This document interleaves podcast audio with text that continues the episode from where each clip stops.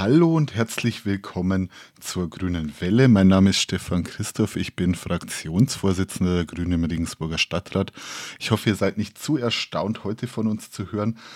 Äh, wie letzte Woche angekündigt, haben wir heute nämlich zwei Sonderfolgen. Heute findet die letzte Sitzung des Stadtrats im Jahr statt und äh, da werden traditionell die Haushaltsreden gehalten. Dieses Jahr leider nicht live, aber wir haben unsere Haushaltsrede für euch aufgenommen und ihr könnt sie jetzt gleich anhören. Viel Spaß dabei.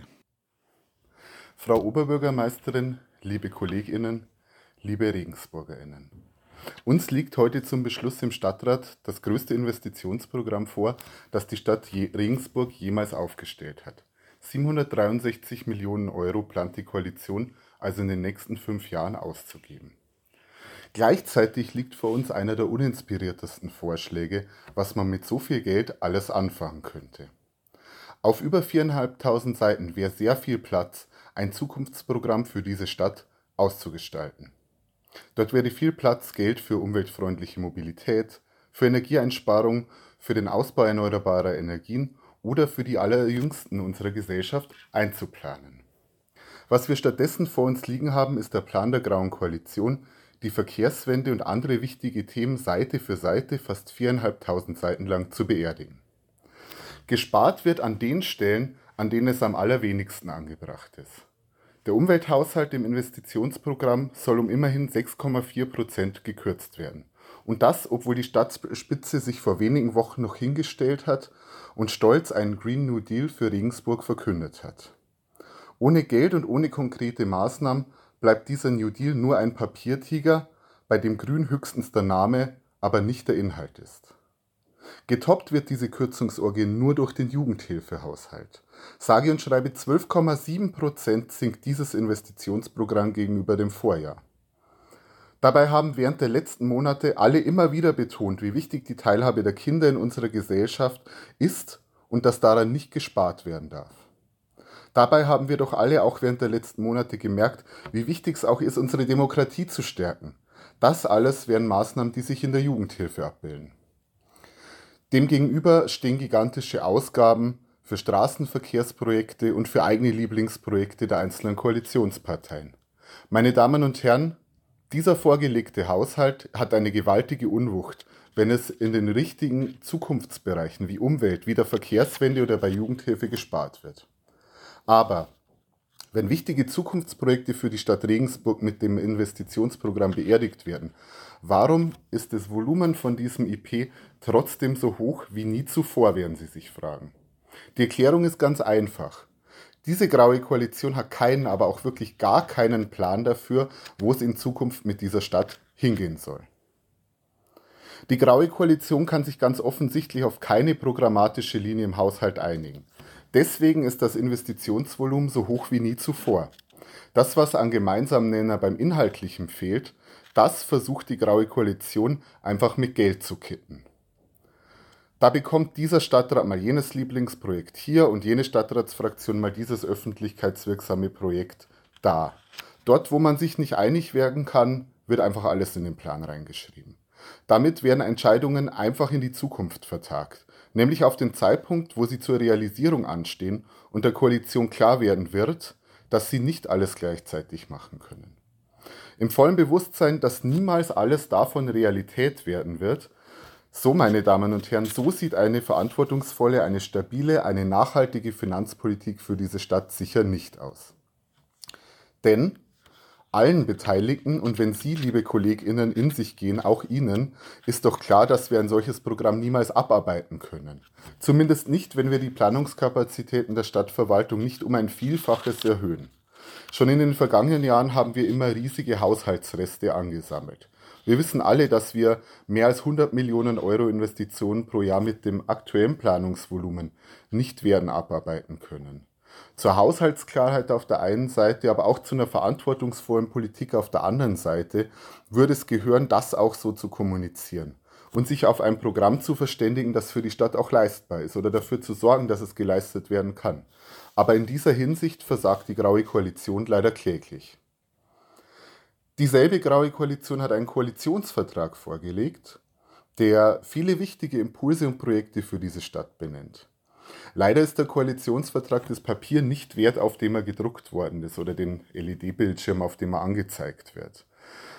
Denn den KoalitionärInnen lassen keinen Willen erkennen, den Geist dieses Vertrags auch irgendwie Realität werden zu lassen. Weder mit Maßnahmenbeschlüssen im Stadtrat noch mit dem jetzt vorgelegten Haushalt wird man den wichtigen Zielen, die darin verankert sind, nur im Ansatz gerecht. Als erstes Beispiel möchte ich die Klimaneutralitätsziele ansprechen, die erst vor wenigen Wochen wieder bekräftigt worden sind.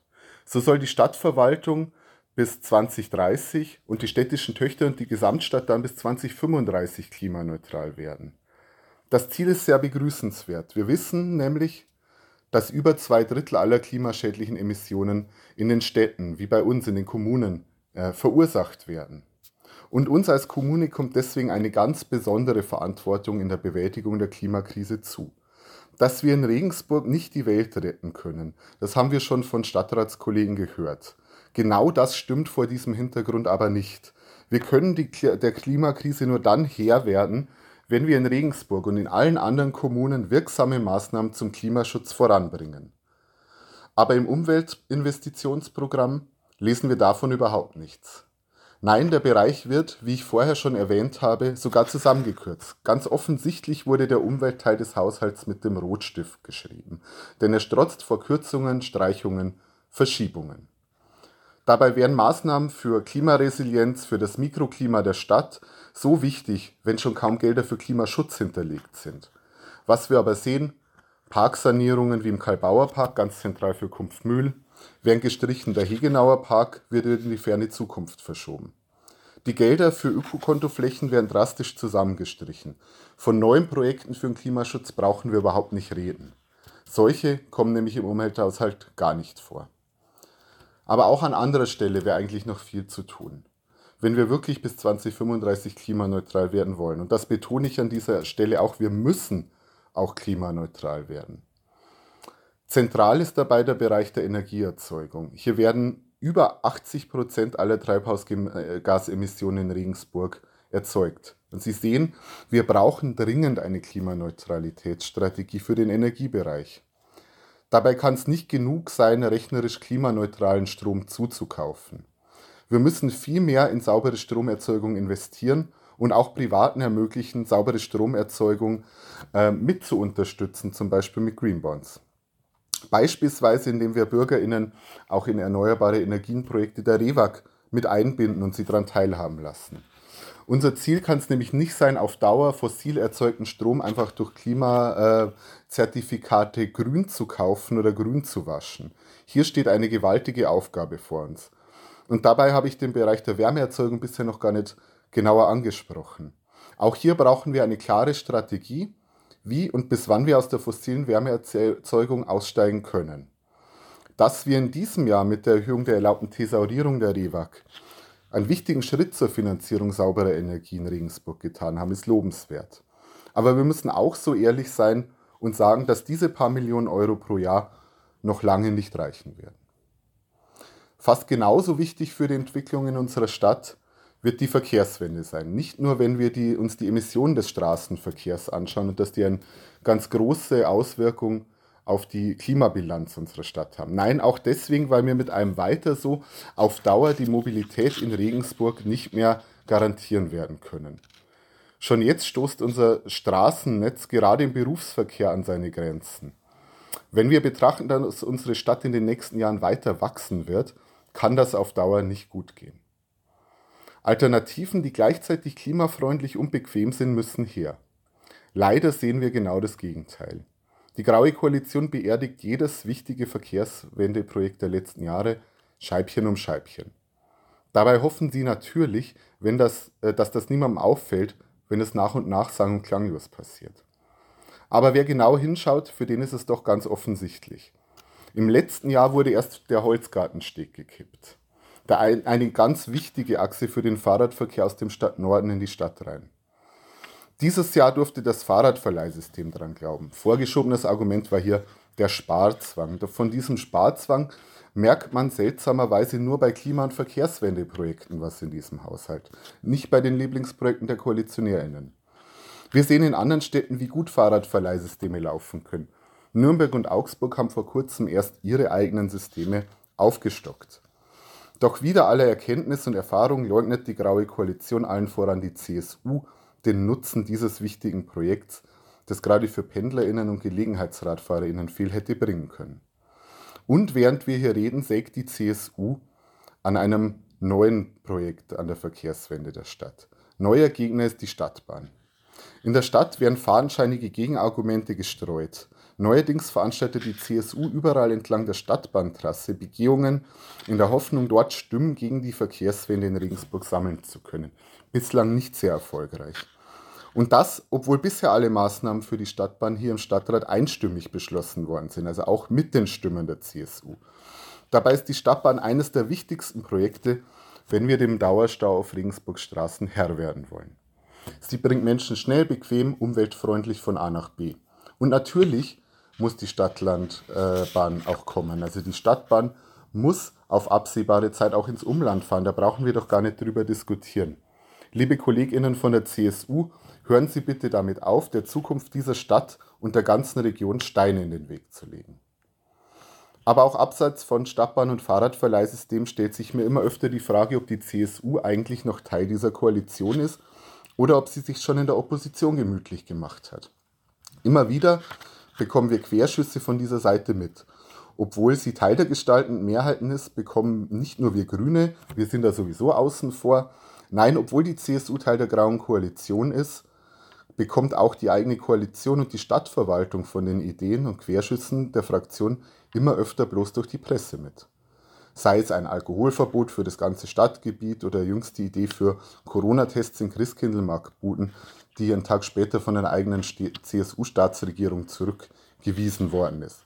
Oder sei es ein Fragebogen zum Corona-Impfzentrum, den die CSU-Fraktion öffentlichkeitswirksam an die Oberbürgermeisterin schickt, ganz so, als wäre sie nicht Teil dieser Koalition und könnte das auf einem anderen Weg klären. Es scheint so, als beherrsche die CSU-Fraktion die Aufmerksamkeitsökonomie besser als eine verantwortungsvolle Kommunalpolitik.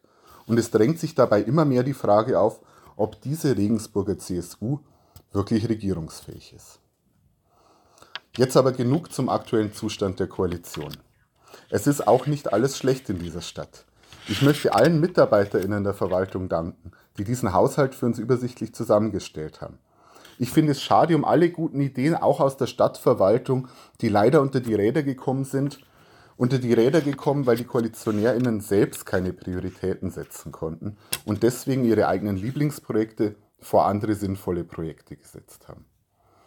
Denn wir haben auch viele Bereiche im städtischen Haushalt, die wir ausdrücklich begrüßen. So verwundert es kaum, dass der Kulturhaushalt 2022 auf unsere Zustimmung stößt. Mit dem Kultursommer haben wir als Stadt Regensburg, denke ich, wirklich vorgelegt. Wir haben gesehen, dass die Menschen nach zweieinhalb Lockdowns wirklich kulturell ausgehungert gewesen sind und dieses Angebot dankend angenommen haben. Deswegen freuen wir uns über die Maßnahmen, die 2022 und darüber hinaus im Kulturhaushalt vorgesehen sind.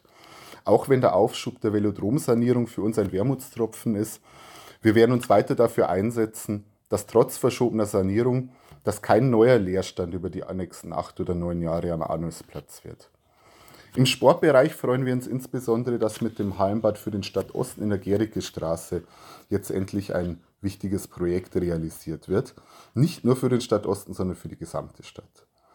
Auch wenn vor kurzem die Frage nach einem vierten Hallenbad im Stadtnorden noch abgetan worden ist, ich glaube, wir müssen ernsthaft darüber nachdenken, wie wir nicht nur die Hallenbadkapazitäten in der Stadt ausbauen können, sondern dass es sicherlich notwendig wäre, so eine Infrastruktur auch gerade im Stadtnorden auszubauen. Und nicht zuletzt möchte ich positiv auch die Erhöhungen im Bildungsinvestitionsprogramm hervorheben. Leider muss man auch sagen, es ist an der Zeit. Regensburgs Schulen haben einen enormen Sanierungsstau. Hier sehen wir einen großen Handlungsbedarf, der uns leider auch noch in den nächsten Jahren verfolgen wird. Meine Damen und Herren, wir sehen diese guten Ansätze und möchten sie ausdrücklich unterstützen. Dennoch werden wir insbesondere der Haushaltssatzung und dem Investitionsprogramm, das uns vorgelegt wurde, unsere Zustimmung verweigern müssen. Es enthält eine riesige Unwucht. Mit seinen Kürzungen beim Bereich Umwelt, Verkehrswende und Jugendschutz kann es unsere Stadt nicht in die Zukunft führen.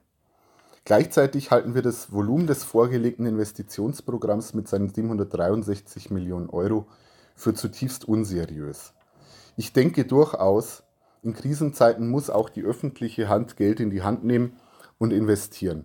Egal, ob wir jetzt von der Corona-Pandemie oder von einer Klimaüberhitzung sprechen. Allerdings können wir dieses Geld nicht wahllos mit der Gießkanne unter den Koalitionsparteien verteilen. Dort ist das Geld ganz offensichtlich falsch angelegt. Die Investitionen müssen der Zukunftssicherung unserer Stadt dienen und damit Themen wie Klimaschutz, Energiewende, umweltfreundliche Mobilität, Biodiversität, Stadtteilförderung, Jugendarbeit oder Demokratieförderung. Nichts davon sehen wir in dem Zahlenwerk, das uns vorliegt, realisiert. In diesen wichtigen Zukunftsfragen, nicht nur für Regensburg, sondern für die ganze Region, ist die graue Stadtratskoalition leider grandios durchgefallen. Deswegen können wir heute leider nicht zustimmen. Vielen Dank.